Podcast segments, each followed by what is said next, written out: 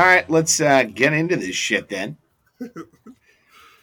so I'll just kick it off. We've passed the seven minute mark, so it looks like my internet won't kick out, which is great. Huzzah! Yeah. So you may remember last summer, at the end of summer, Brian and I did our little, uh, our little, uh, little party, our little, uh, what's it called? End of summer mix, and it was a really good mix. Uh, to refresh everyone's memory, I listen to this mix all the time.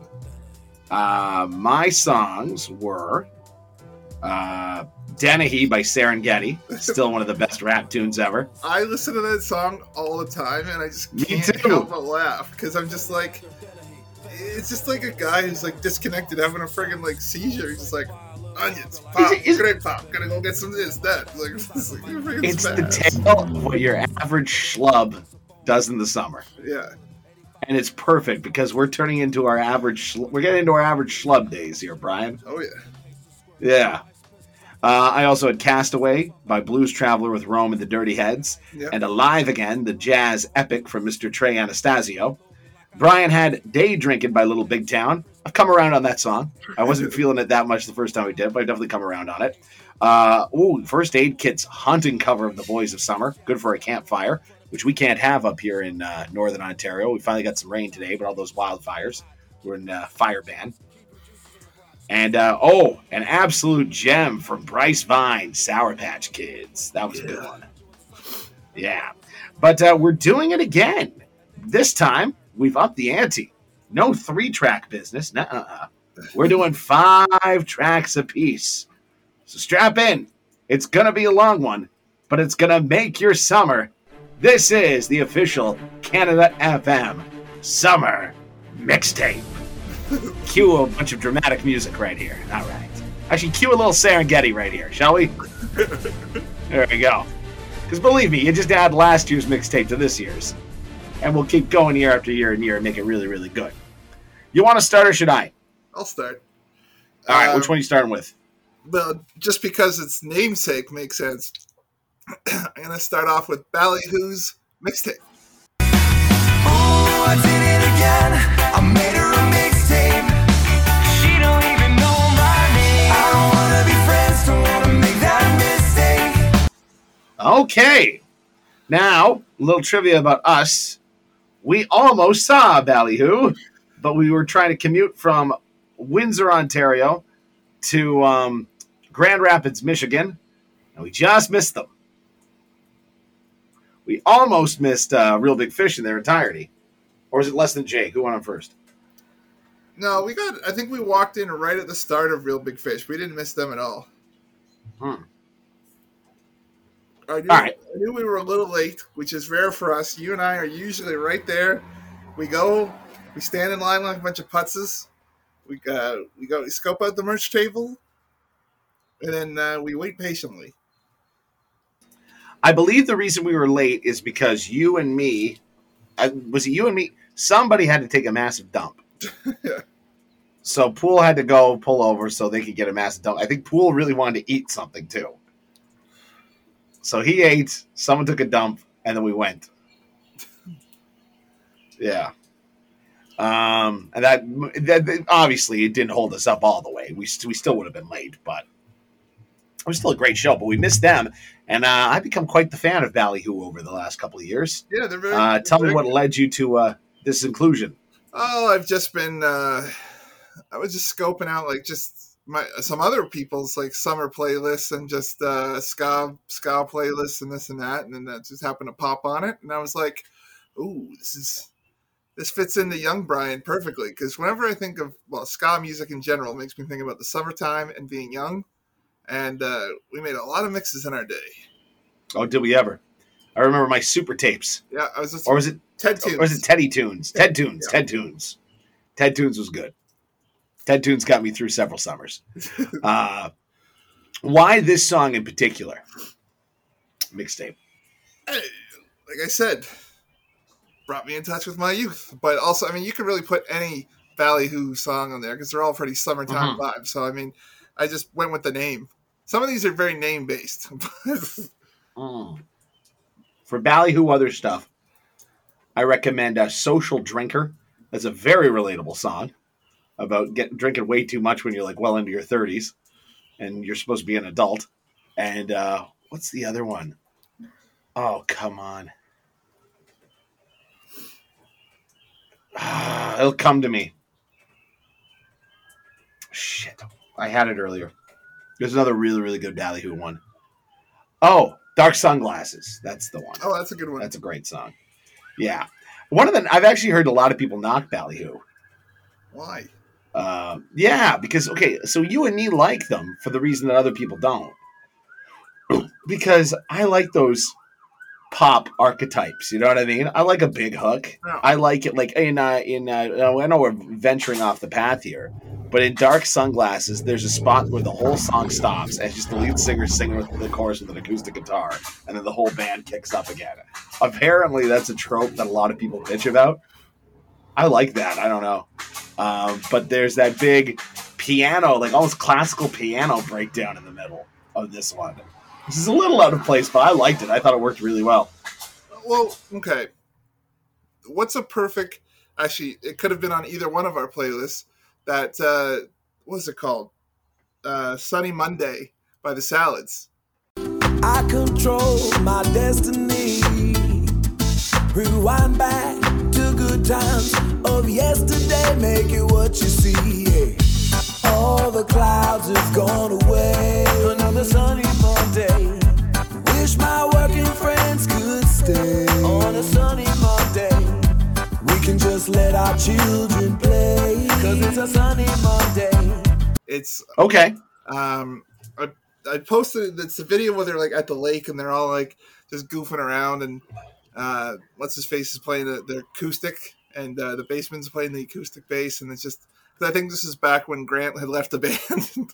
Oh, Uh, okay. So just the three of them. Yeah, and um, D is just like hanging off a tree and just goofing around like a child. But there's a part in that where it just stops. I mean, the whole song is pretty acoustic, but it's it stops where it's just D, D and the acoustic. Like it's not just Ballyhoo or like other band. It's it's a, just it's a summertime vibe. You can tell Jack Johnson. Oh, I know.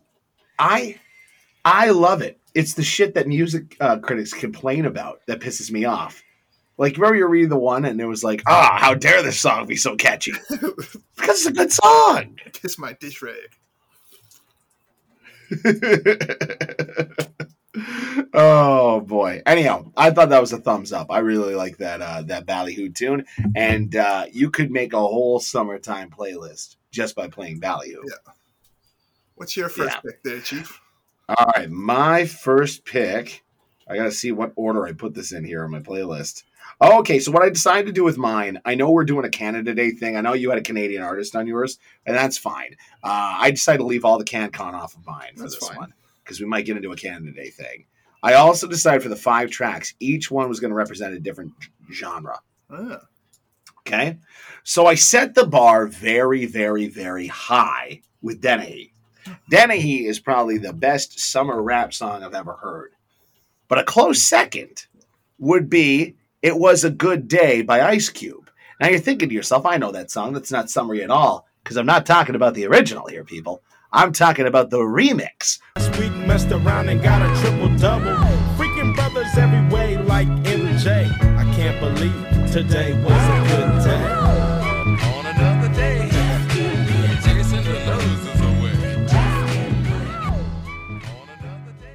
Which could be found on the NWA Legacy compilation album that I stole off of Graham Bucci back in the day. um, they use this almost AM radio 70s sample as the main beat. So it's like do do do do on another day like that. It's really like it sounds like a sitcom intro, right? And the whole song is just about how basically just no one died right? He had a great day in uh, where's where's where's the Ice Cube from? He's Compton. Yeah. He had a great day in Compton just because no one died. There was no drama. All kinds of great stuff that ha- happened to him, and it starts right when he gets up to right when he goes to bed at night. And it kind of reminds me of like like a Friday or uh, Do the Right Thing. Lots of drama and Do the Right Thing at Friday. This is this thing went a little bit better for Ice Cube than in those movies. but one of those movies where it just takes place all in one day on a summer's day, and you follow these characters from when they get up in the morning to when they go to bed, to bed at night. He's talking about playing basketball. He's talking about banging chicks. He's talking about getting fat burger at twelve thirty in the morning. And it's, it's it's awesome. It's just it's it's similar to Dennehy, where there you had like an old schlub uh, uh, talking about not just his day, his entire summer. He was just an average teenager. They're out there in Compton. They're having a great day. Great song. Yeah, it's. uh I mean, it's.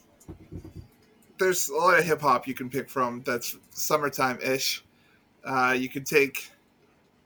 What was the? uh A lot of Tribe is good like that. Yeah, like, Like I left my wallet and El Segundo is a good uh, yeah. summery hip hop tune. I mean, Yeah. pretty much half of De La Soul because they have that very up tempo, you know, flowery kind of like hmm positive kind of summary. Like I remember I was living in Windsor at the time, and I was walking through the West End, which is real dumb. I had three feet high and rising on. I just had a little strut going. It was great. Yeah. Yeah.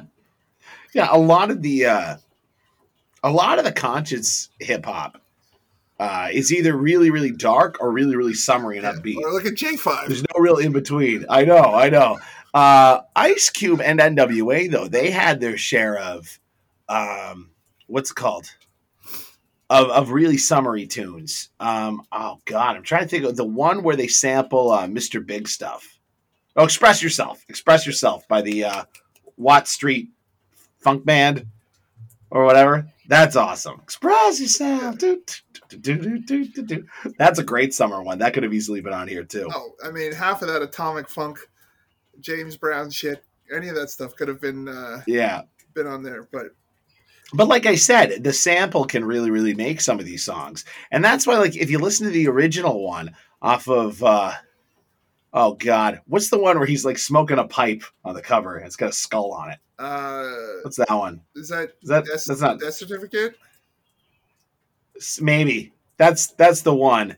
That's the one that, that that song's from.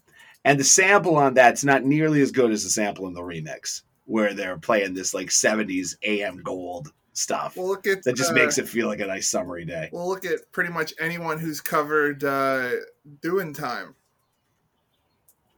Yeah. That sample, that summertime. What is that from? That, that was uh, the Gershwin brothers. That's an old staple of theirs. And uh, so they had all these built in samples with that. And then it was uh, Marshall Goodman found that flute hook. Yeah, the Field Marshal Goodman. And that really, there was that flute that really kind of sells the uh, sells the song. So that's my pick there. Did you get a chance to listen to it before we started this up? I'd heard it before. I just it's been a while, but I know exactly what you're talking about. Mhm. I probably would have just listened. All right. I Probably would have just listened to Dennehy again instead. well, like I said, jam these two mixes together, and you'll get both that Dennehy and Today Was a Good Day on the same mix. All right, what's your number two? Um, I'm gonna piggyback on your hip hop. Uh, Hmm. Nic D, Skin Like Summer. You got the moves that are skin like summer. And you know I got it if you want it. It's smooth, butterflies in my stomach. Well, you know I hate it that I love it. Yeah, pack it up, laugh it up. Ha ha, da da da. It's magic, huh? Now, Nic D, Now, I, did you listen to it? I did. What'd you think? I liked it. Yeah, n- I liked it. Um, here's the notes I took. Of course, I took notes while I uh, listened to it. I said uh, that guitar line makes it. Again, a really nice summary guitar line. Thought it was really good. And uh, you know, he's doing kind of that. I didn't realize he was a white guy Yeah. until after I, uh, I I looked it up, and he's doing a little bit of that Bieber black scent. You know what I mean? Uh, which is it can be a little douchey. You know what I mean when a white guy does that. Uh, but he put the horns in there, and I'm like, all right, this dude's not too cool to use some horns. I appreciate that. Um, I just uh, what's it called? I, I it was just really short. yeah. Well, the thing, Yeah. the thing about Nic D is I, I think he's purely independent. So he's never. Oh, okay. I don't think he's ever put anything out on a label unless, like, he. You know how some people just start their own label? Unless he did something like that. Because I, I looked him up on Spotify once because I was listening to Bryce Vine at the gym, and then it's you know how Spotify will just like here's something you might like based on that when the album runs out, it just doesn't stop. So like it just seamlessly went into Nic D, and I honestly thought it was like Bryce Vine with a guest, and they're actually I think they're friends because I think he Oh, follows okay. him on uh, Instagram. So um, Okay. and I just got the same type of vibe, and I dug it.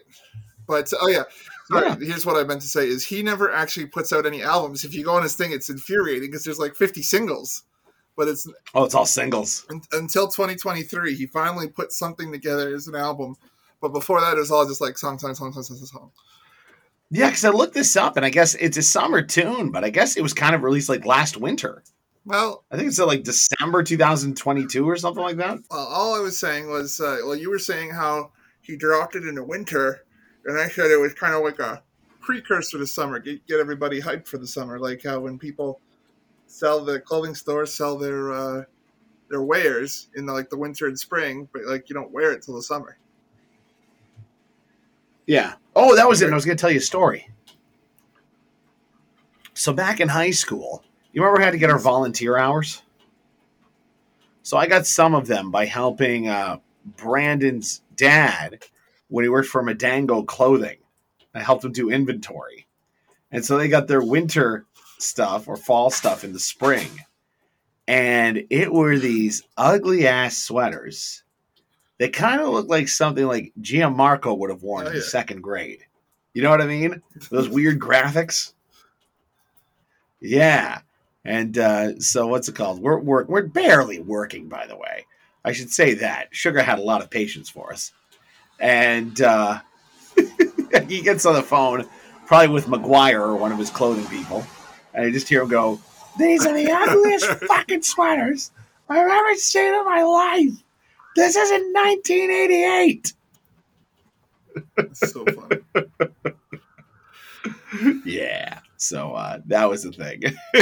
but uh, yeah, like those. It's like those like second grader sweaters, Yeah. like in the early but nineties. my the last thing I'll Yeah, say on Nic yeah. Aside from the uh, like the guitar and the horns, and just just like uh, ha- what I was saying with De La Soul, it just puts a little bit of uh, pep in your step, and it just uh, I could picture this being used in like a movie or a commercial or something that like, and uh, Well, you know what? It, it, it- here's the thing: because it's so short, I'm not on TikTok, but I can imagine this that being that is where TikTok he hit. like apparently he has a really good podcast, but uh, he did build a lot of his following through uh, people discovering it through TikTok. So Ah, okay, that makes sense because like a lot of the new songs that are coming out are super short, just because they're building them just to get that great hook Yeah. that people can use. Well, that's like, uh.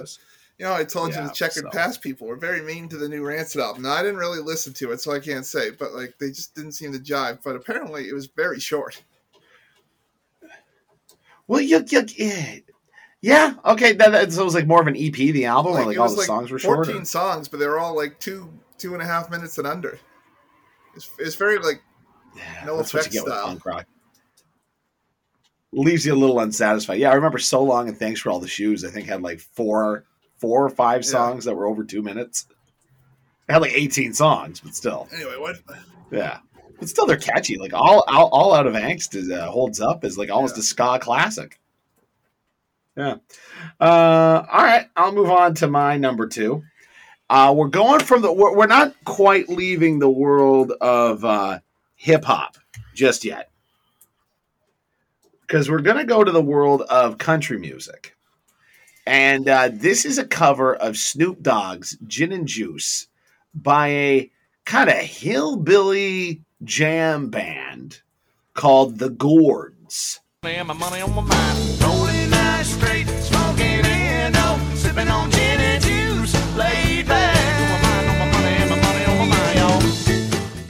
And I tell you, my friend, it is the best cover of Gin and Juice I've ever heard in my entire life. Gin and Juice is a very similar song to uh, Today Was a Good Day. Instead of just having a great day, Snoop's just having a killer party, Yeah. you know? No one's leaving till six in the morning, you know what I mean? Uh, you know, Dre's coming over with some chicks. It's going to be a good time, you know? Tanqueray and Chronic Man are fucked up now. Uh, but uh, these hillbillies do it so good. Like there's such, and it's really long too. Now you talk about a short song. This is about six minutes, and it's got a great build. It sounds like a bunch of people in the backyard wearing overalls, no shoes. They got a wash tub bass, and uh, they're just going to town on this number. But they kind of build the drama because uh, the bridge in that song, like with the real breakdown, is that part where he's like, later on that day. But it's weird hearing these hillbillies say, like, my homie Dr. Dre. but, and then when he talks, like, and then he, like, really builds it up with the, you know, how he had uh, that bubonic chronic and uh, how much that messed him up, you know, because it, it builds up to Tanqueray, chronic man, I'm fucked up now. And that's when it's like it's crescendo and it's awesome. And if you like jam bands, check out the Gourds. But their lead singer has like a blues band that's even better. They're called Shiny Ribs, and they've got a couple of great songs. Uh, I don't give a shit is a great song, and uh, what's the other one by the uh, by Shiny You know what Ribs? goes good with shiny like? ribs? Um, Rack of rib.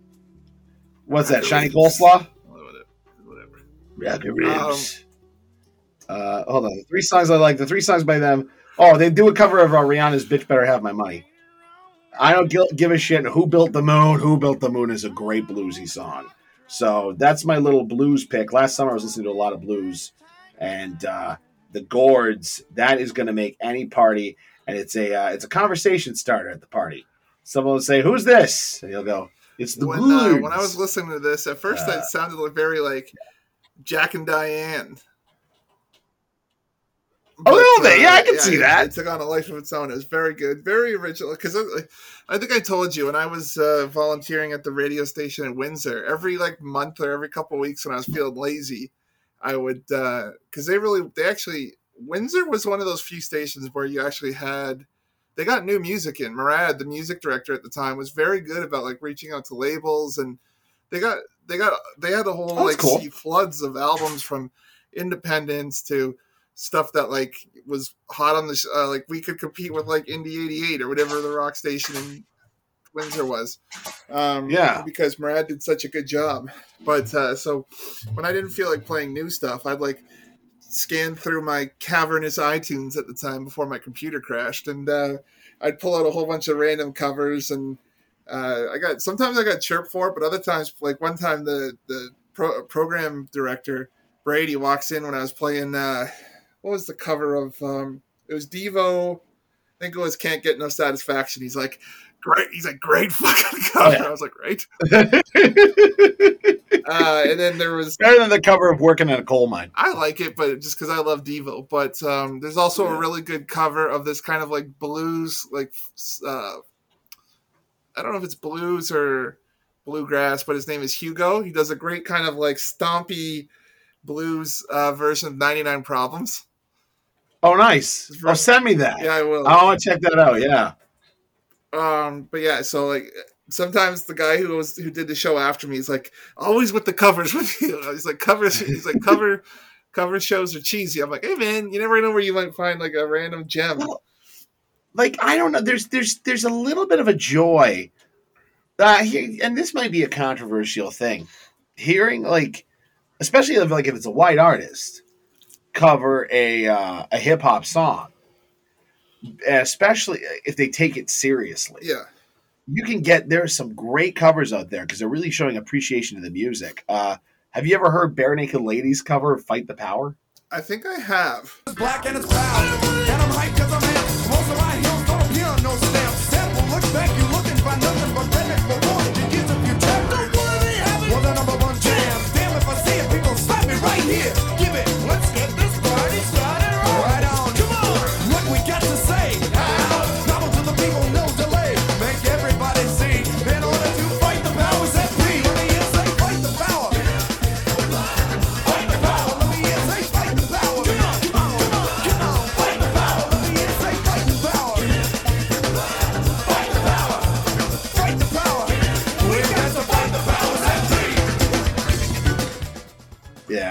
Like they pull out all the tricks and they give it a lot of respect.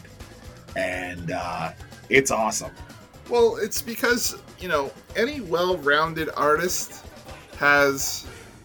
Like, if you're a punk band, you appreciate like how we were talking during the first Planet Smashers episode. How Tho- Uh-huh. Thomas from Streetlight, you know, he loves everything from Nirvana, the Beatles, the Squirrel Nut Zippers. Uh, you know, he likes all sorts of things, and that's why Streetlight Right. is a very good band because they bring all sorts of elements to it. Uh, and like, just because you're in a punk band doesn't mean you can't like hip hop or whatever. Uh, Yeah. Like, look at Joey Ramone, you know, the punk rock icon. He loved all those '60s pop songs. Oh, I know, and that's that's what made the Ramones so wonderful. Yeah. Is that you know if they were writing their own, they were writing their own stuff, but if it's just straight up like, here's the thing. I was thinking about this the other day because when it comes to punk rock, there's very few bands that are straight up punk rock that I actually like. Yeah. Well, that's You know what I mean? I like, you know, like if you if you like, I like like your your you know obviously ska punk and like Celtic punk and you know whatever you want to call Gogo Gogol Bordello, Romanian punk or whatever. that's just Immigrant, immigrant, immigrant punk. Um, you know, like like that's the stuff I like. You know, and I like Social D because they mix all that blues and stuff Yeah. into their uh, into their punk. You know what I mean? And there's something too like with Bouncing Souls. There's a lot of I don't know if it's a pop influence, but there's it's more than just you know three chords ripping roaring ahead. There's something. There's a lot more in the songwriting process that's going on well, there. they they take So- they take a lot of cues from because they're Jersey fellas. They take a lot of cues from like a Bryan Adams or a Bruce Springsteen, like that Heartland rock, because in Right, in, right. in how they record and how um, uh, what the hell's the lead singer's name? Steve. I, I don't know I off the top can't of my head. remember, but because I know there's the Pete and Brian plays bass, but I can't remember the uh, singers. Anyway, the way he sings, uh, it's Little trivia for you about uh, the Souls. Now that you mention it, because I want to say this or else I'll forget it. is it the I'll interrupt you a motorcycle? Ah, you're right. yeah, Yeah. One, of, one of the guys in the band's motorcycle was used on uh, Springsteen. What album was it? It was it was it was just a greatest hits compilation. Oh, okay. But he took a new photo he needed and we want a motorcycle for it, and he called the Bouncing Souls. That's right. That's random. yeah. The whole thing is completely. All right. Believe it is your turn. Well, I just wanted. I'll close it on this in terms of the punk thing because, like, there's there's only a handful of NOFX albums I like. Otherwise, I find NOFX uh, very boring because it's a lot of the same. There's Pennywise, right?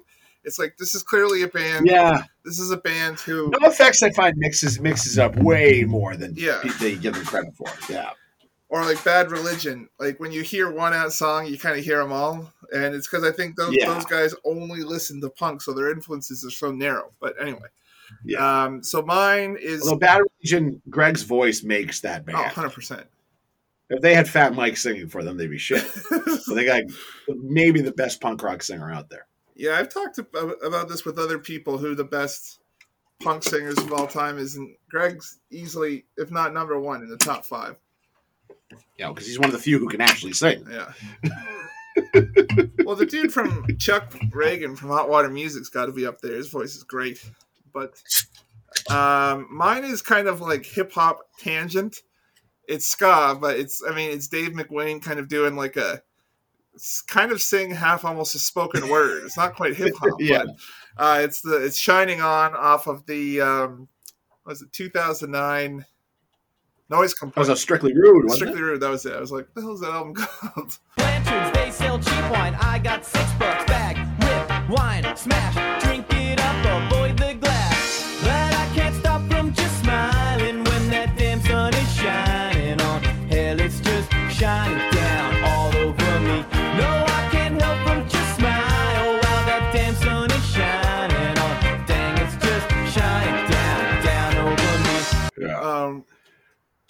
which I'm pretty sure is. Correct me if I'm wrong, because you mentioned it in the In Defense of Ska episode, but wasn't that produced by Joe Gittleman? Joe Gittleman, the bass fiddle. Yeah, that's that's Yeah. random, but because it's kind of same same premise. It's almost like today was a good day, except Dave has a whole bunch of bad things happen to him. Yeah. But he's just like because he's uh, getting broken up with. He loses his hat. He breaks his wine, and uh, just shit keeps. Yeah. But he doesn't let it get to him. Drink it up, avoid the glass. he doesn't let it get to him because you know the sun's out. He's with his boys. Yeah. It's, it's just a nice summertime tune to get you out and about. God. I've been listening to that song since I bought that album. So I'm, I got to think maybe back to 2011, 2012. I thought it was 09. And that was it. Was that 2009? I don't think I got the album until like 2010. That was immediately a standout track. And that is such a killer summer song. Yeah. And it, it basically at the end, he winds up at a bar. Yeah. They got no money for pints, so they fill their fill their pint glasses up with Pabst Blue Ribbon that they brought from home, and uh, but just the idea that he's just having fun sitting there talking with his buddies, sitting on the on a patio. You know what I mean? It reminds me of like all those nights at West End Pub. Yeah. You know, especially those nights I just go with Brent, and uh, you know, Brent. Uh, one of the reasons why he and I are such close friends. Hello, buddy. Hopefully, you're still listening. Uh, is because he is like such a great listener. Wasn't that when you guys I mean, first? there was nights I would drone on and on and on and on and on, and he'd barely say a word, but I knew he was listening. And uh, you know, sometimes you just need that in a friend. Wasn't it? So there wasn't that one of the things that first drew you guys together? And when you were in English class, weren't you just like yammering Yeah. on and on? It's like, who's this guy? He just keeps listening to everything you say. It's like, he's, he's Yeah. great. because I, I there's a there was a comfortability I had with him too. Like I could talk to this guy, and I know he was listening. So there you go. It's true. It's it's a hard thing to do. Look at how often I interrupt you. I'm a terrible listener. Okay, yes. everyone needs a good listener in their friend group, and he's my good listener. So If if you if Uh, you miss and I were. Tom Segura and Bert Kreischer, you are easily I'm the Segura and you are the Kreischer. He is a horrible listener. oh man, Like- let's not get into a half an hour Bert Kreischer talk. No, I won't. But I just there was one time because that's the other thing too. I, I remember seeing the movie. and I really wanted to see it, and it was getting all these bad reviews. And I'm like, it's not that I want to see the movie. I just want to hang out with Bert Kreischer because I think if I did hang out with him, I'd have a blast. There was one. I don't know if it was on a Rogan or if it was just the two of them doing a, uh, a thing together. But uh, Tom was like, "Bert, I'm going to tell you something. I want you to see how much you can actually recall from the story." And he, like he just did got nothing. Like he's, it's it's like you. Sometimes I can see your head just turn away and just like, "All right, I've lost him." I remember one time you getting really mad at me because we're at your house and you're telling me I can't even remember what you're talking to me about, but just Pool and Jake were also there, and they were having a much more interesting conversation than we were, and I was just drifting, and I think I think you were like yelling at me, and I was drifting, like I was still listening to them. We're like, ah, ah, We're like, yeah. And You're like, see how great you are, terrible listener. You're ignoring me the whole time. Oh, sorry. One time when we worked together, I saw you lose interest. Uh, you use uh, what did you do? You turned your head and you got focused on a balloon because it had your reflection. Yeah, it sounds like me.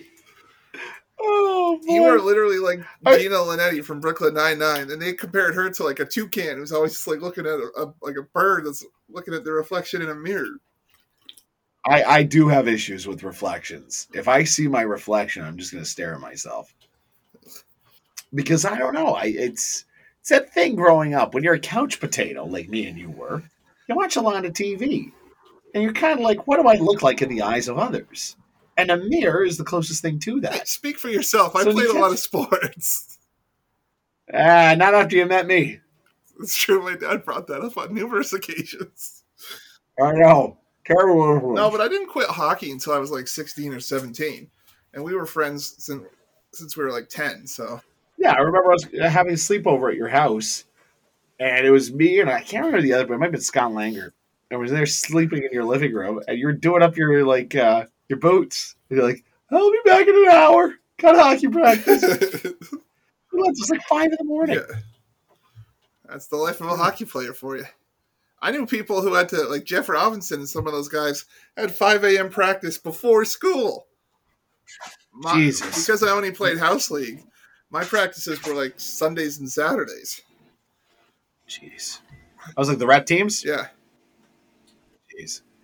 I'll tell you that now. I, I am thinking about that. Like, like Freddie is just starting to be cool with me watching baseball, and he's just starting to watch a little bit of baseball with me. Yeah. Right?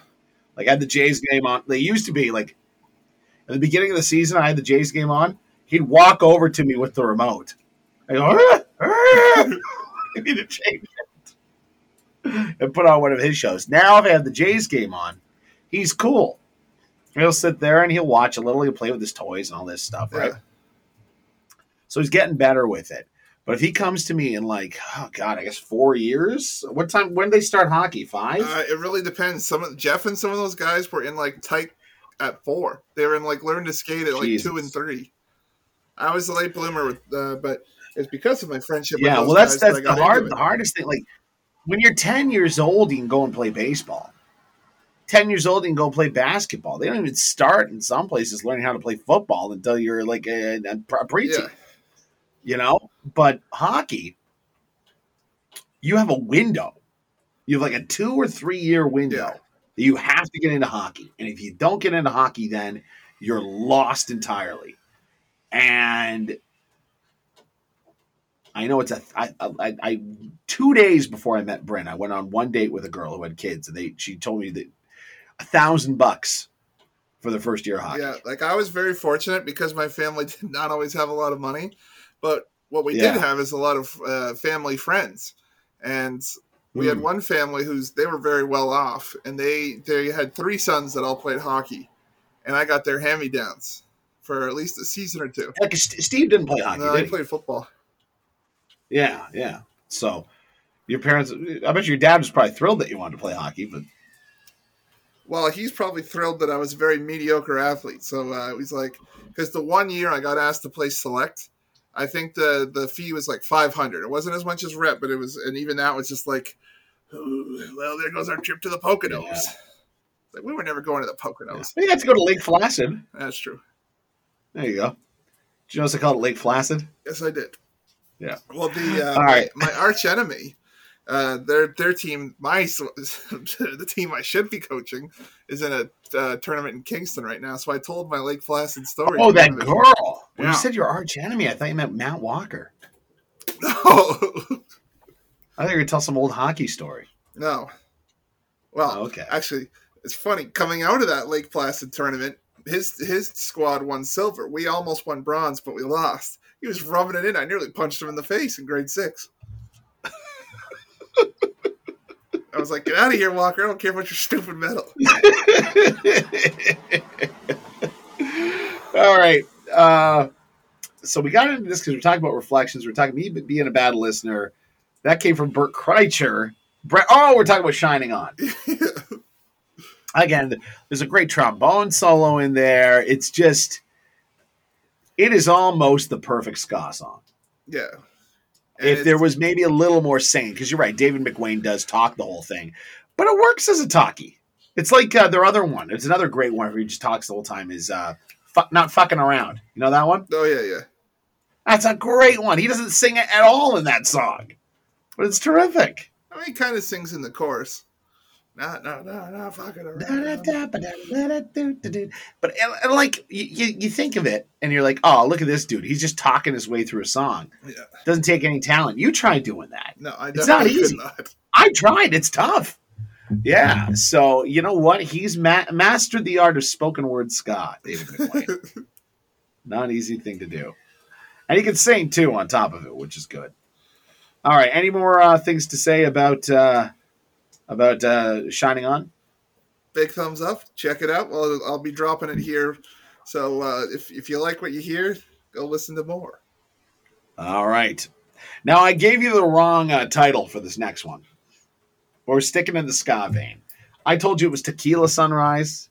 It's Tijuana Sunrise. Okay. not Tequila Sunrise. So if you couldn't find it, that's why. That's my bad. But it's by Goldfinger. I've been drinking to forget just how good it was. I was drinking with you, then I'm drinking till noon. Now I'm drinking by myself. I've been drinking to forget about the both of us.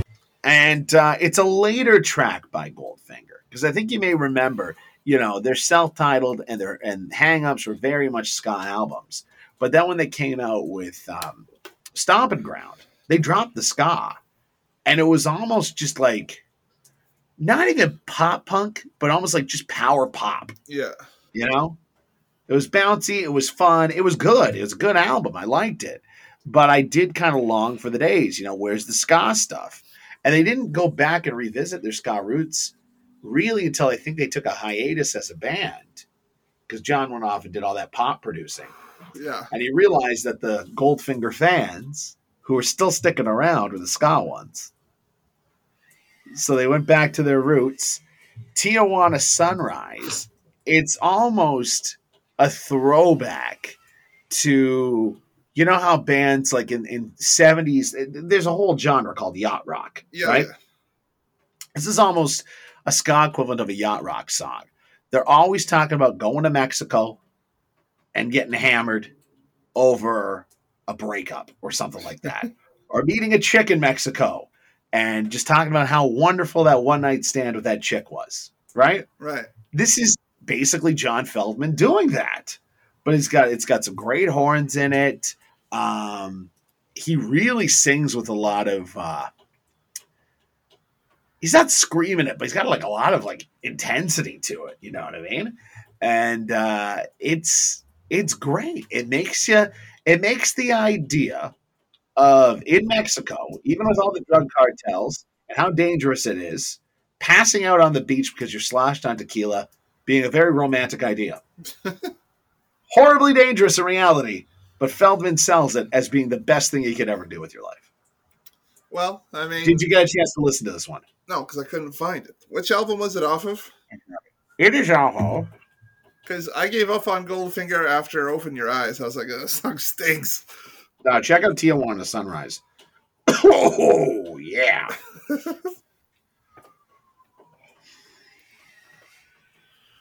Actually, according to uh, Spotify, it is Goldfinger's fifth most played tune. It's off of their 2017 album, The Knife. I definitely wouldn't have heard it. Yeah. Do yourself a favor when you get a chance, give it a listen, and uh, you'll appreciate it. It is, you know, dad rock meets ska, and in the summertime, that's what I'm all about. Love the dad rock. Give me the V boys to see free my soul. Thanks, Nard Dog.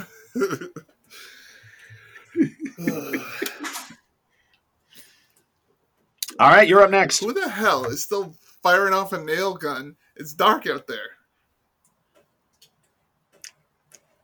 Yeah. I think it stopped raining though. So you got to it's been raining most of the day. So people have deadlines they're trying to meet. Right? I got deadlines to meet. Thanks, Arkells. Yeah. Oh, okay. I didn't even get that reference. Yeah, I figured it was off the. I'm slowly, slowly. You know what it was? It was, it was, and I might bring this up when we do a Canada Day one. How I finally, I think I mentioned this on a podcast that we did previously. I finally listened to the lyrics of like, like really listened to Leather Jacket, and I, I just had such a new appreciation for that song.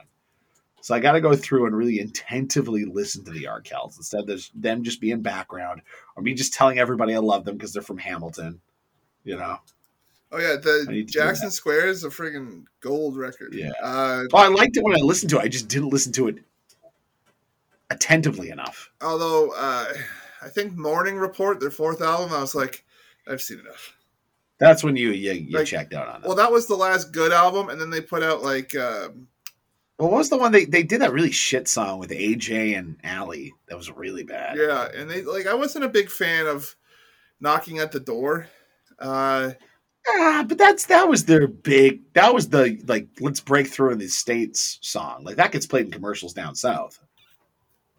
and and then I wasn't a big fan of the Rally Cry album, and then I was just like, and they got so big, and they didn't because before like when they were singing about like Jackson Square, even like um, there's a song off Michigan Left where he's like uh, the references he drops, and it's just got this really great bouncy drums uh, with the piano combo from Tim and uh, Anthony, and it's like he's like 403. 402, 401, you're on the road, or something like that. He's dropping all the highways from like here to like uh, the border, basically, like down by Windsor. Oh, who did that? There was one of the bands that we listened to, and they did a whole song where they're talking about like driving to Buffalo. Who was that? Uh, That wasn't Gob. I can't remember. I don't think it was Biff Naked. I can't remember. trying to remember. They're making like the trek down to Buffalo, and they ah, it was one of, one of our episodes. I told Shit, I can't remember. I told you. We record. I listen. I edit. I forget. I don't remember anything we talk about. Um, Okay, you know it was the Salads. was it? It was off of that first album before Mr. D joined. Oh. We're talking about driving to Buffalo, yeah, and all the highways they had to hit, yeah. But uh, like, so there's Yeah. like stuff like that, and obviously Jackson Square and things like that, where it's felt like they were like my band. Now they're just like, eh, they're too big for their britches. Well, okay, so let's let's get into your next tune. I don't know how we veered off onto the the Arkells. How do Yeah. how do we veer off on anything? It's what we do. My number four is uh, Ah, gonna dive into a little CanCon for you. Some out from uh, I think he's from Vancouver. yeah. Dan Mangan or Mangan. I don't know how to pronounce it, but now Tell I know the name. I looked him up on Wikipedia. Nothing he did ring, rung a bell. There was a pitcher for the Oakland A's a few years ago named Dan Mengden.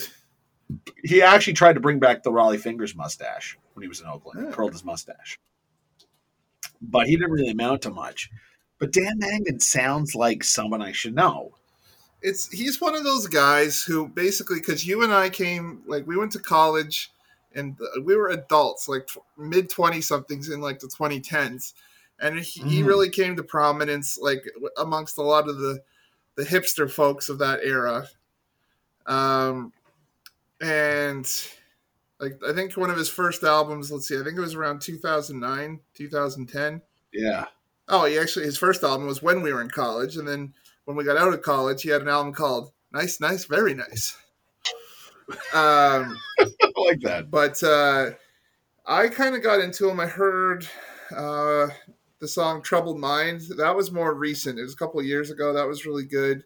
But like Poole loved him because he dated a whole bunch of hipsters back in the day. Um, Okay. and so I think I heard him through them. But uh, apparently, he's a very nice guy. Like um, uh, the Vancouver, also Vancouver band, said the whale made a, a big post making a big deal because they were kind of shipping off some orders during the pandemic, some like fan merch and stuff uh, for the fans.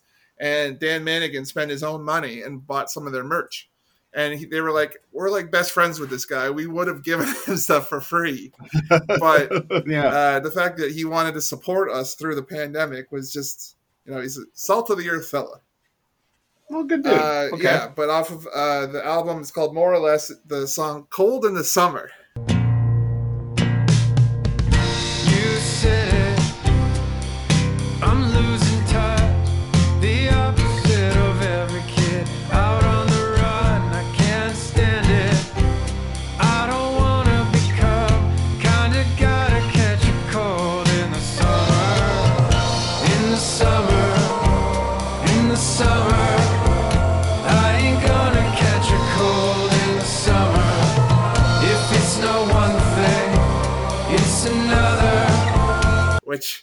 It's got a very chill kind of like uh, bass and guitar, just kind of like, but it's the lyrics. It's got a summery vibe, but the lyrics. There's nothing I hate than getting a summer cold, so I can appreciate it. But it's also just a very summer chill song. But uh, I, I love that song. Yeah. So at first, when I started listening to this, I thought, okay, this is going to be the first aid kit of Brian's list. You like having kind of a haunting Yeah. tune on here, right? But uh, after that first chorus, it really picks up. Yeah. I like the little piano that was there's something following him during the verses. I think it was piano, but I couldn't tell because when it picks up in the chorus, these steel drums come in. Yeah. Like, well, that's cool. I really like that. Yeah. So uh, it lived up to the hype. I, I honestly thought because you know you know what I hate like when you look at like a, a list because my idea of the summer is to be very carefree and happy. Yeah. You know what I mean? Like basically living without a care in the world. That's my idea of the summer, Right. right? But you'll look at a Rolling Stone list and you'll listen to like one of their songs that they say is a great summertime jam. Like, wow. You know what I mean? Yeah. This makes me sad and want to go to bed. Uh, You know, like why is this a summertime song? like their So there's their number one song would be like what was that song like "Summertime Sadness" by uh, what's that girl? Uh, the one that does doing. Lana Del Rey. That's it. Yeah. Yeah, yeah, yeah. Lana Del Rey. Lana Del Rey is kind of interesting. Lana Del Rey. Because, okay, I'm not. Her, I'm just not her audience. Yeah. Right? But she does the cover of Doing Time by Sublime. Yeah. And I thought she did a good job with Sure. it. So I was reading an interview with her about that song when it came out. And she's a huge fan, which I appreciated. You know what I mean? Because a lot of these art pop people think they're too good for the brilliance that is Sublime. Right. And uh, she's like, you know, I listen. She's like, there's not a day that doesn't go by that I don't listen to at least one Sublime song. And she goes, Brad was a huge influence on me because he wrote these sunny California jams that were insanely dark. yeah. And she's like, California sounds like a great idea on paper, and then you live here and it's not. And she goes, that basically like his vision of California is what catapulted me in my career.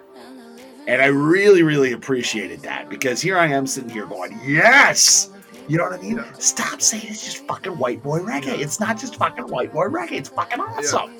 And then she had the foresight to come out and say that publicly, someone that a lot of critics really, really respect. So I was like, you know, we need you, Lana Del Rey. Thank you.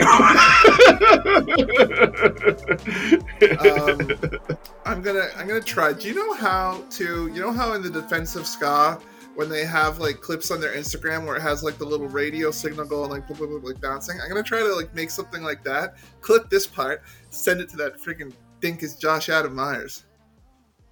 I should.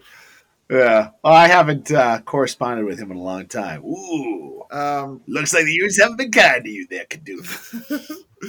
the do you know? Speaking of Sublime or Sublime or whatever, do you know any uh, headway that's been made on that biopic that's coming out? No, no, no casting. They had the director of the Hunger Games on board, and then it just it's it sat there. So I'm I'm I'm thinking this might just be end up being one of these movies that just late langers in pre-production for ages. Um, and it's funny too because like with the advent of streaming services, while granted they're not theatrical releases anymore, a lot more movies are getting pushed out. Yeah. You know what I mean? Like these streaming sites have to meet um, they have to meet mandates, and um, I figured it'd be easy to get a, easier to get a picture made. But I just got a gut feeling that this will languish around for a while. I don't know if the uh, Nowell family has signed off on it. I don't know what Bud and Eric think about it. We'll see. The, uh, the before we move on to your next pick, uh, the the one thing I'll say about California, I mean every every California band has written a song about it, but I think uh, this is the one that you might as well strap in, tell Alex to listen because it's the one time I'll give uh, the Red Hot Chili Peppers any kudos. But uh, I think their cover, or their, not their cover, uh, Californication also really sums up California too. Yeah, it's funny too. Like that's now I love the Red Hot Chili Peppers, but that's actually of their singles. I'm not a huge fan of that. Really? yeah, yeah. Like, uh, is that like? It's just I don't know. But then again, I hear it on the radio, sing along to it. So what do, what do I know? It's it's like I don't dislike it. It's just compared to other Red Hot Chili Peppers and their big hits. There's other ones I like better. Which which hit? Like if you want to talk about an L- a dark side of LA song, I can't believe you didn't mention Under the Bridge. No. Under the Bridge is, you know, he wrote that, Anthony Kiedis, as an exercise that was recommended by his um when he was in uh like Narcotics Anonymous to write this like poem about how he feels. So that song started off as a poem to help him with his sobriety that he wrote just for himself. And I guess they had some kind of moment with the band when they were doing Blood Sugar Sex Magik because he read it to them. And he's like, the next thing I know, you know, Frusciante's breaking out his guitar and he's writing this riff, and it turns into it, that was the song that made their careers. Yeah, are you sure it wasn't the other hit? How about now? Or the other hit? How about now? Such a stereotype. it really is a stereotype. Okay, it's not. You know, It's not a stereotype when they all They- sound the same. they largely did that at the beginning of their careers when they were just going crazy. Yeah. Yeah, I know he brings it back a little bit here and there, but all artists do that. Like Bruce does callbacks to his early stuff all the time. My my two No, he gets to be a genius, and they get to be a bunch of twits. my two favorite Chili Pepper songs are covers: "Love Roller Coaster" and "Higher Ground." Soul to Squeeze That one's all right. is a great fucking song. Other Side, I still think is a great fucking song. I'll give you other side. Other side is great. um, what's it called? They've got so many, so many. And when's the last time you sat down and listened to Blood Sugar Sex Magik? Uh, well, I told you. Remember back in the winter? It's a great summer album too. You want to talk about summer albums? Blood Sugar Sex Magik's a killer sum- summer album. back in the winter, I was uh, going through. I was trying to go through the Chili Peppers because I was going to do like my overrated, and I was going to do a whole thing about the uh, Chili Peppers, and I was going to go through them all. And then I was listening to some of those early ones from like '81 and '83. I'm just like, the musicianship is phenomenal, but I just I can't. Like even for young guys, like Flea was good even back then. It's not something he just like got better at, but uh, I just can't get into the freaking vocals. But uh, But they're a different band in those. I know. Yeah. You, you, yeah, yeah. How would you like it if everyone l- judged less than Jake on "She's Gonna Break Soon"? Why do you got to bring that up? I'm just Oh, saying. Okay, fine. Judge Lesson, they that is a very catchy, good song. It should have been a hit. I like that song. Well, fuck people who say that. That's a bad song. I was just I was just talking about like Walker and Mus- McCusker giving you a hard time on that one. that's the thing. Walker even said, if memory serves, it's been so long, but I think he actually said he liked the song. He just said he was chirping me and chirping them for taking the horns out for the video because they were selling out. Because That was Campbell, now was Walker too. and that was the science of selling yourself short. No, Walker was chirping me on uh, she's gonna break soon.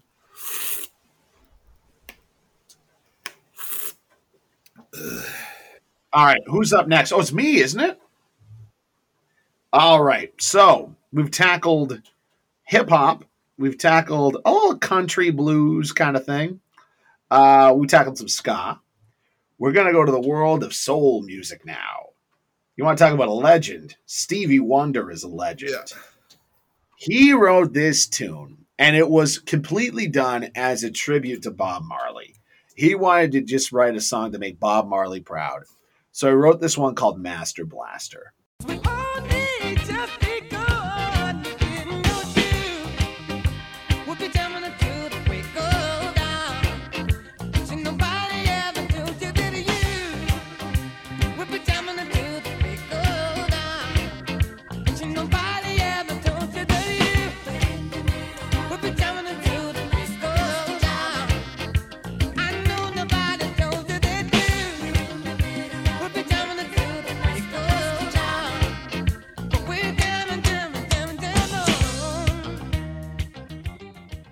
And uh, you could listen to this in the dead of winter and work up a sweat. Like he puts you in downtown Kingston, Jamaica. And it's not the glamorous beach, it's that back alleyway that uh, Bedouin Soundclash is always singing about, right? Yeah. and uh, but it's it's still it's festive. It's a lot happier than that, you know. And uh, Master Blaster is such a killer late night summertime party reggae R and B jam. Oh, it's it's for my money. It is my favorite song by Stevie Wonder. I really like Stevie Wonder, but this is for me bar none his best song. Um, a little trivia for you: he plays everything except the guitar on this song. I thought he did that So he plays. in all of his stuff because I know he played the drums Uh, and he plays obviously. he- yeah, and the bass is done on keyboard. Oh, okay. and the horns are done on keyboard too in this one. Uh but uh, what's it called? I don't know who he brought him to play guitar because there's definitely two guitars going if you listen to it. But I think he's got a clavinet going as well. Um, you know, sometimes you look at you know something like that. I never have an issue if someone's using like synth horns or they're playing it themselves on a solo album because I like it when someone does all the work on a solo album. You know, I just think that's cool. Yeah. And uh, my goodness, but I've seen him do it with a full band, and it's just as good. It uh, oof, it gets you going on that one. And he just like you know most of the soul and R and B artists from that era doesn't leave anything on the floor. You know what I mean? He puts it all into that record, and it's it is a beautiful summer song. Yeah, it is. Your thoughts? You said it, my man. I was listening to it Yeah. while you had the the power issue over there, the cutout, whatever the hell happened, and I was Yeah. just like bopping my head. I was just like shuffling in my seat. It was great. Uh, Oh, yeah. it's Now Stevie's got as you know, it's it's funny with Stevie Wonder. The area I don't think that he gets enough respect is his his uh his influence on genres outside of like pop and R and B. yeah, Because for my money, he's almost like a top five funk artist as well. Like higher ground and superstition. If you're making funk playlists, those have to both be on those lists. Right? otherwise you're a damn fool. You're a moron. exactly. No, he, he did some killer stuff. He has another one uh, that he released. You know, they all, you know how sometimes when artists will release something where they're past their prime, they're old men, it doesn't chart, it doesn't go anywhere. He did a song called uh, So What the Fuss, and Prince is playing guitar on it. And it's killer. That's another good one. It's not really a summary jam, it's just a, it's just kind of just a good, like, I don't know, just what's wrong with the world kind of song, but it's awesome. You know what song I love because it's in one of my favorite movies. So of course I'm gonna love this song. Hmm. Uh, the Stevie Wonder song that's at the end of High Fidelity. oh, which one? It's uh, I believe when I fall in love, it'll be forever. It's a little like soul number. It's it's very good. okay, Um, nice. because I also identify with that song. So in terms of the marriage thing, I'm late to the game, but I guarantee when I do get married, it'll stick. Oh yeah, None of these people like that we know from high school who got married or pregnant like way too young, and they're like single moms now. well, yeah, I was gonna say the old adage is Go to bed. if you get married at twenty, look at look at who you wake up to uh, next to when you're thirty. You know, but uh, what I was gonna say was it's not a race. Oh, I, not a race. I tell that to a lot of people. I, I, I used to tell that to myself in the mirror when I would get depressed in my late twenties. I was like, "It's not a race, Ted. It's not a race." Yeah. All right, you're up for your last pick for this mix. This is, by the way, for five songs. I thought this was going to take us two hours. We've got a nice speedy pace. Um, well, I think it's just uh, we're letting the songs do the talking for us, and uh, Yeah. it's. I mean, we sometimes you don't need to go into heavy dissection. Sometimes it's literally just like this next one, and it's it it dovetails nicely to yo- from yours. It's Marlena uh, Marlena Shaw, California Soul. California soul. Soul.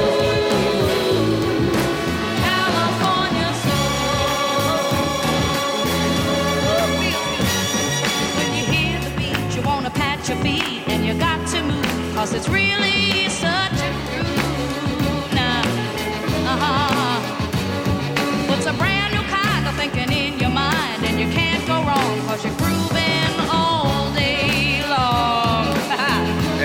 I I looked this up Yeah. when you sent it to me. I, I decided Wikipedia Marlena Shaw. I don't know how this one flew under my radar for as long as it did. right, Yeah. What a great fucking tune. Yeah. Where'd you hear this one? uh, I mean, I remember it from from uh, a while back, but actually a few months ago, Dan of all people sent it to me. He's just like, ah, such a nice day. I was just like, I was bumping this on my YouTube, and I'm just like, uh, him of all people, the biggest square in the land, sends me this bop, as you like to say. yeah. It's a total bop. But Uh, do you know what year it was uh, released? let me check. Okay.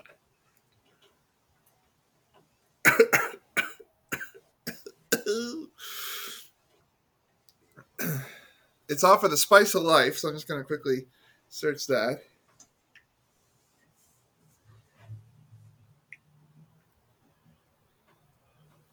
Oh, I don't want spice of life hot sauce. You don't want spice up your life either.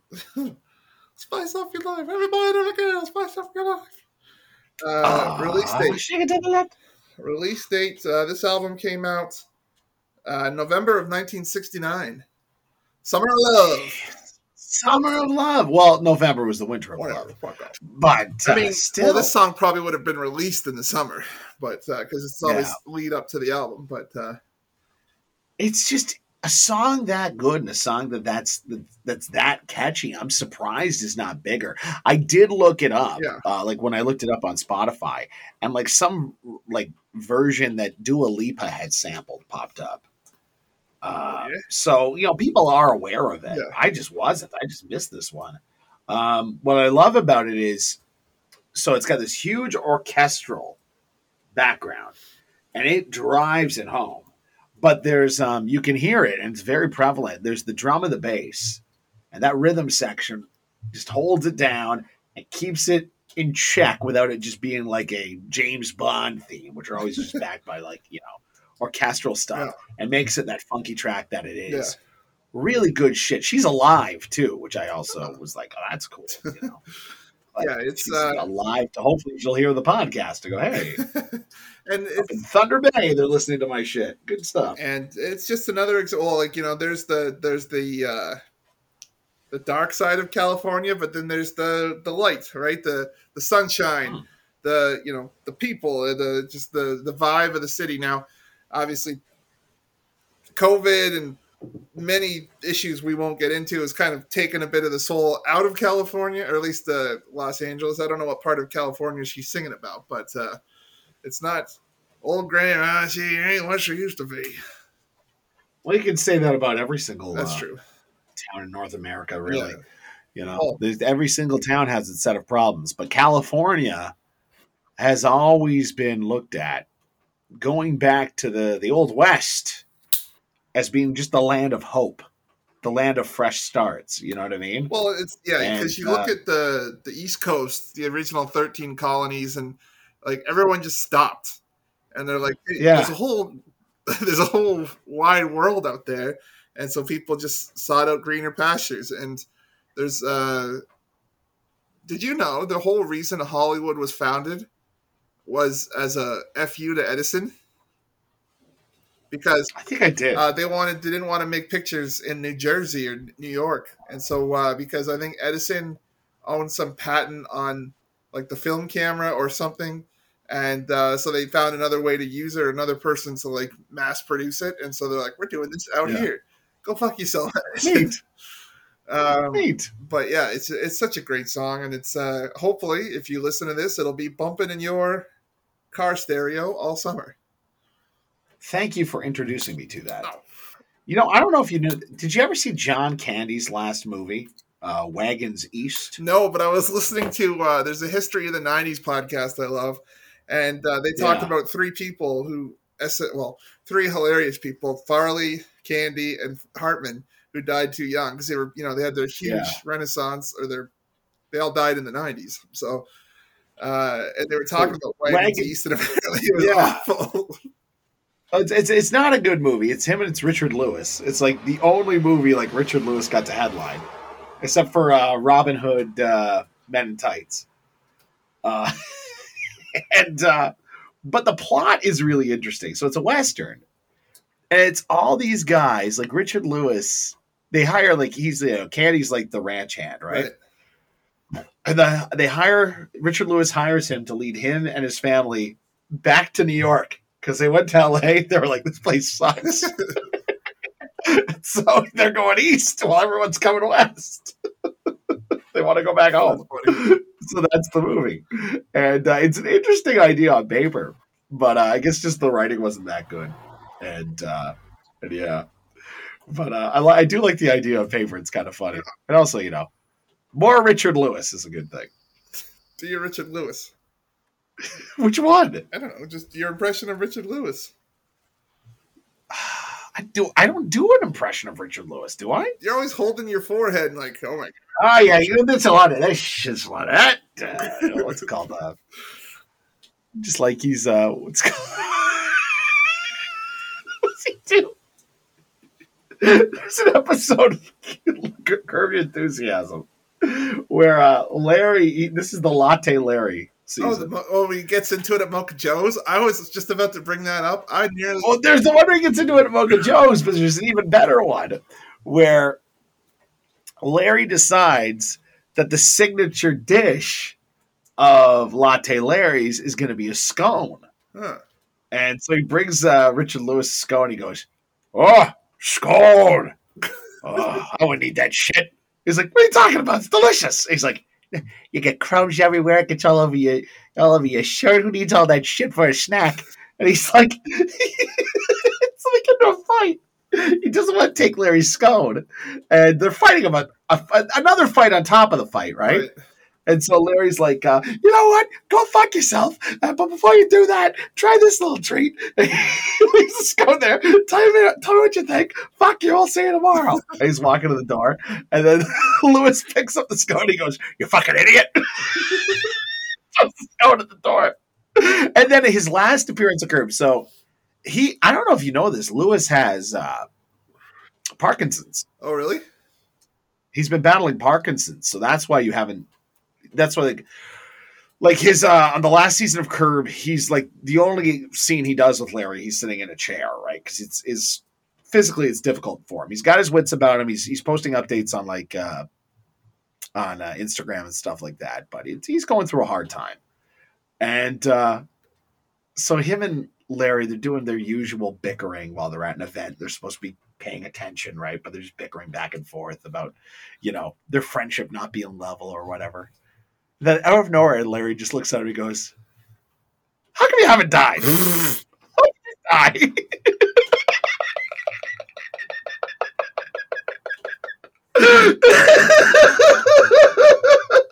Oh my god.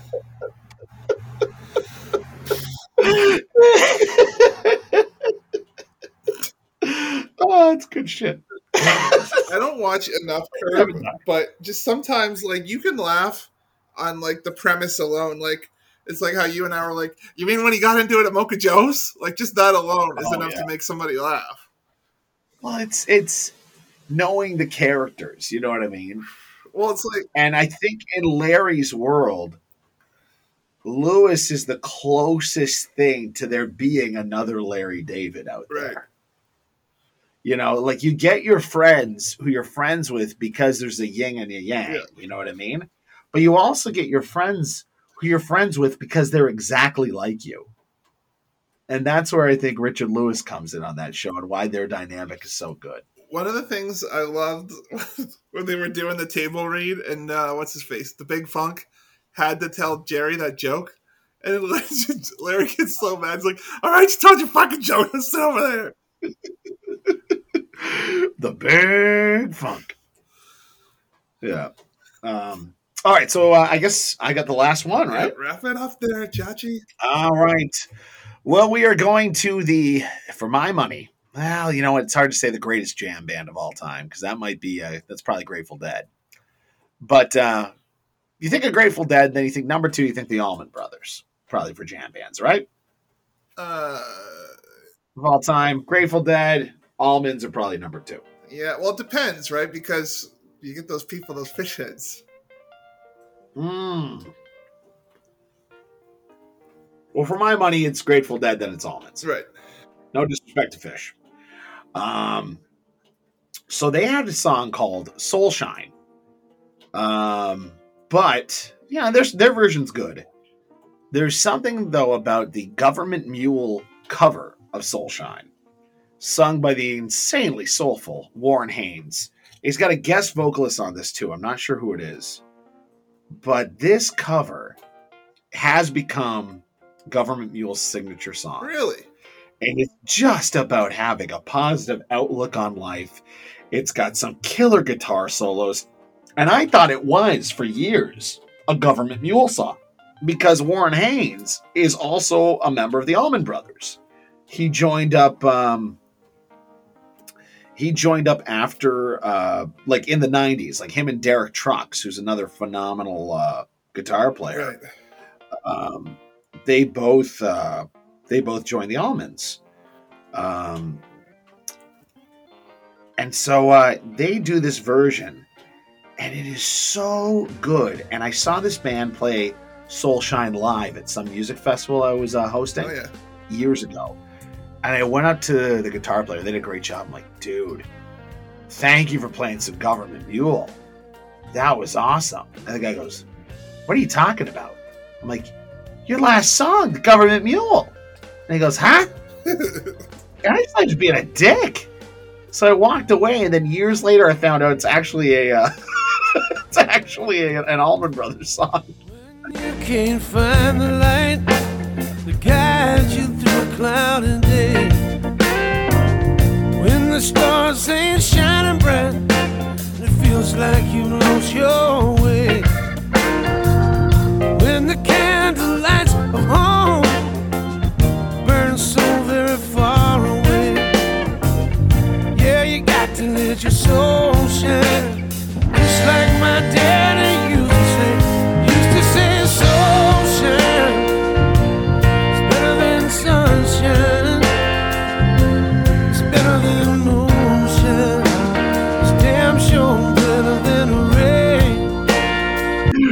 so I was the one who wasn't educated.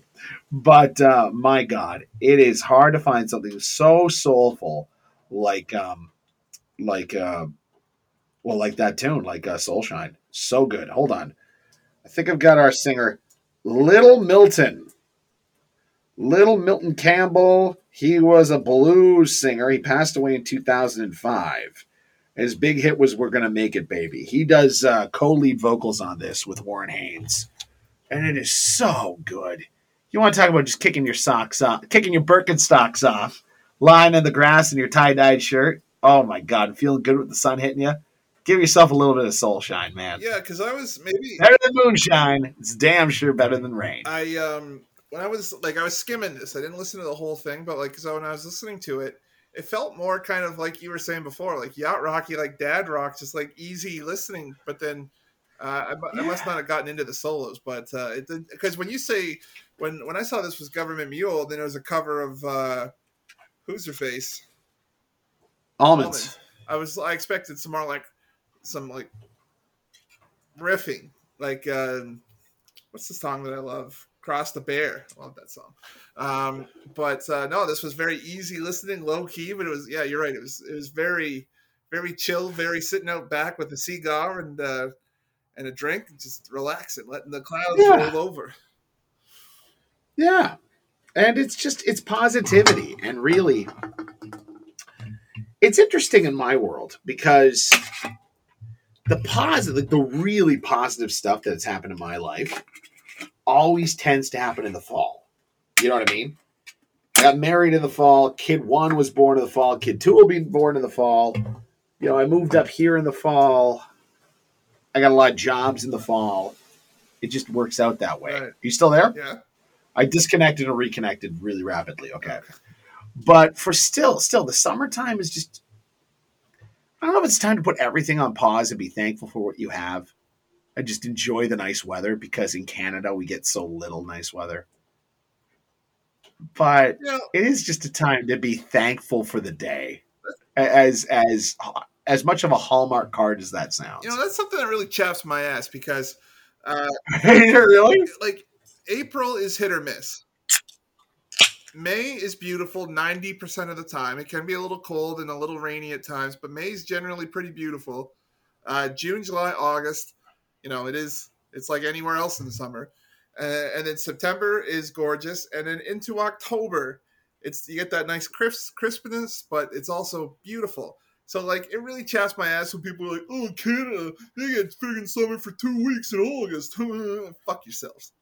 Um, but yeah, Fair enough. Fair enough. Um, I also might be saying this as someone who gets snow until mid-April. yeah, maybe it's because here in Hamilton, and it's you guys also had a when I came down in February, that was beautiful Yeah. this February.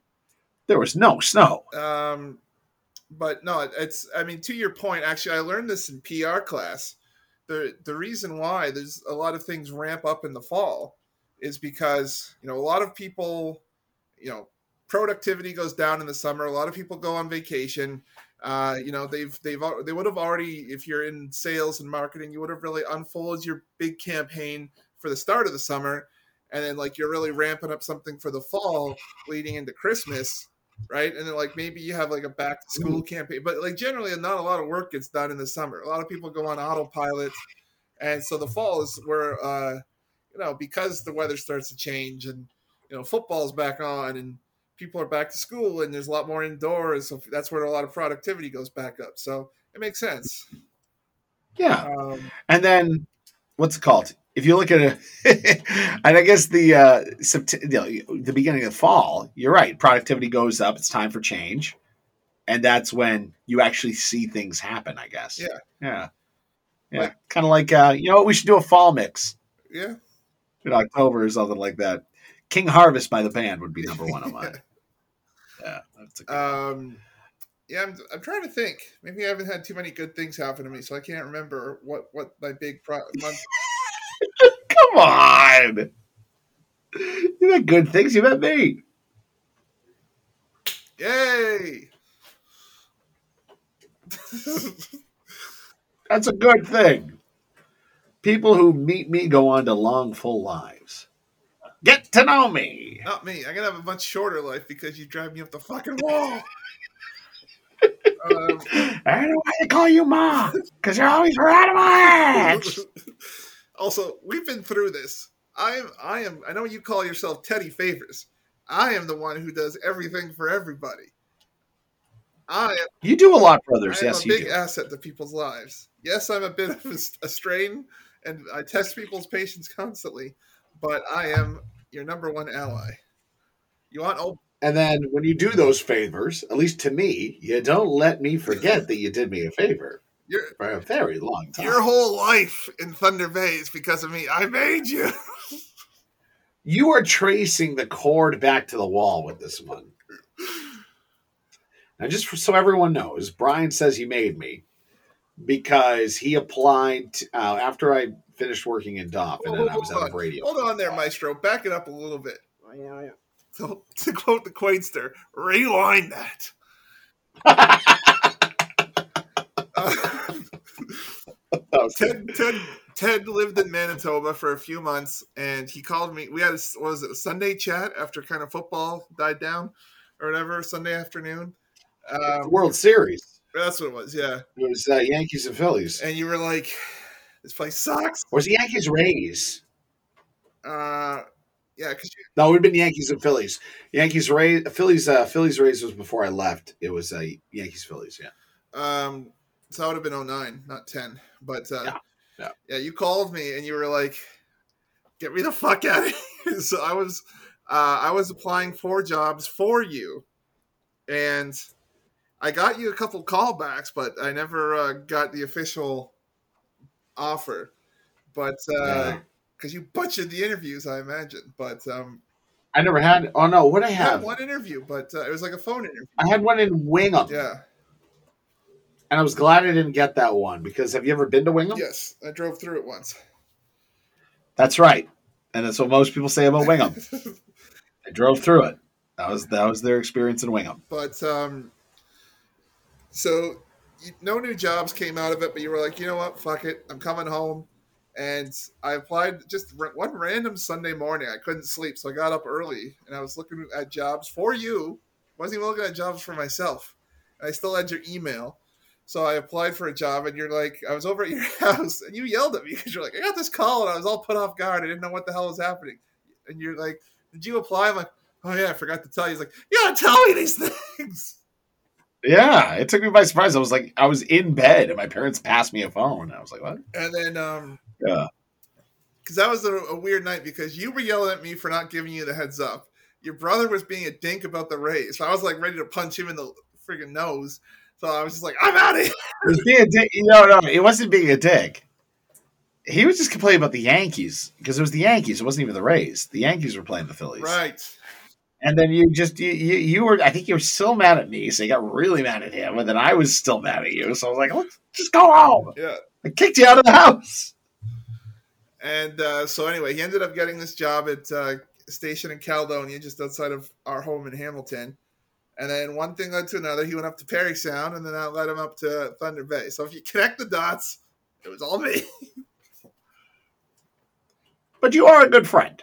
So You're welcome. I'll give you that. There you go. All right. And that's what the summertime is all about. Bring it back full circle. Hanging with your buddies. It is. It is. You know, I think about all the good times that we had back when we were in our twenties. We just like go to the West End pub and oh, it was so carefree. And do you remember back when uh, Brandon and Campbell had the slanty shanty? Yep. That was there were some good times at the slanty shanty. I'll tell our fine listener um, one summer story: the the drinking contest between Brandon and I. Oh, that was sad. It was a, it was a hilarious summer story. It's a very sad story, though. Well, there was only one element of that story that was sad. Is our friend Brandon wanted uh, me to uh, play possum because he was trying to impress a girl, but uh, it all worked out. He married a different girl. Two beautiful kids. But then, uh, no, then, and then he got way too drunk, yeah, and um, you were deceptively drunk. I kept Do telling. you remember? The, do, you, do you remember like when I think it was the Crunchwrap Supreme was big at Taco Bell? Yes. They did those commercials. People made that hand motion and said, "It's good to go," Because and it was like this wave with the hand. Yeah, because the whole go. thing about the crunch wrap is it wasn't some messy taco, right? It was all self-contained, so you Right. could take it on the go. So you were good to go.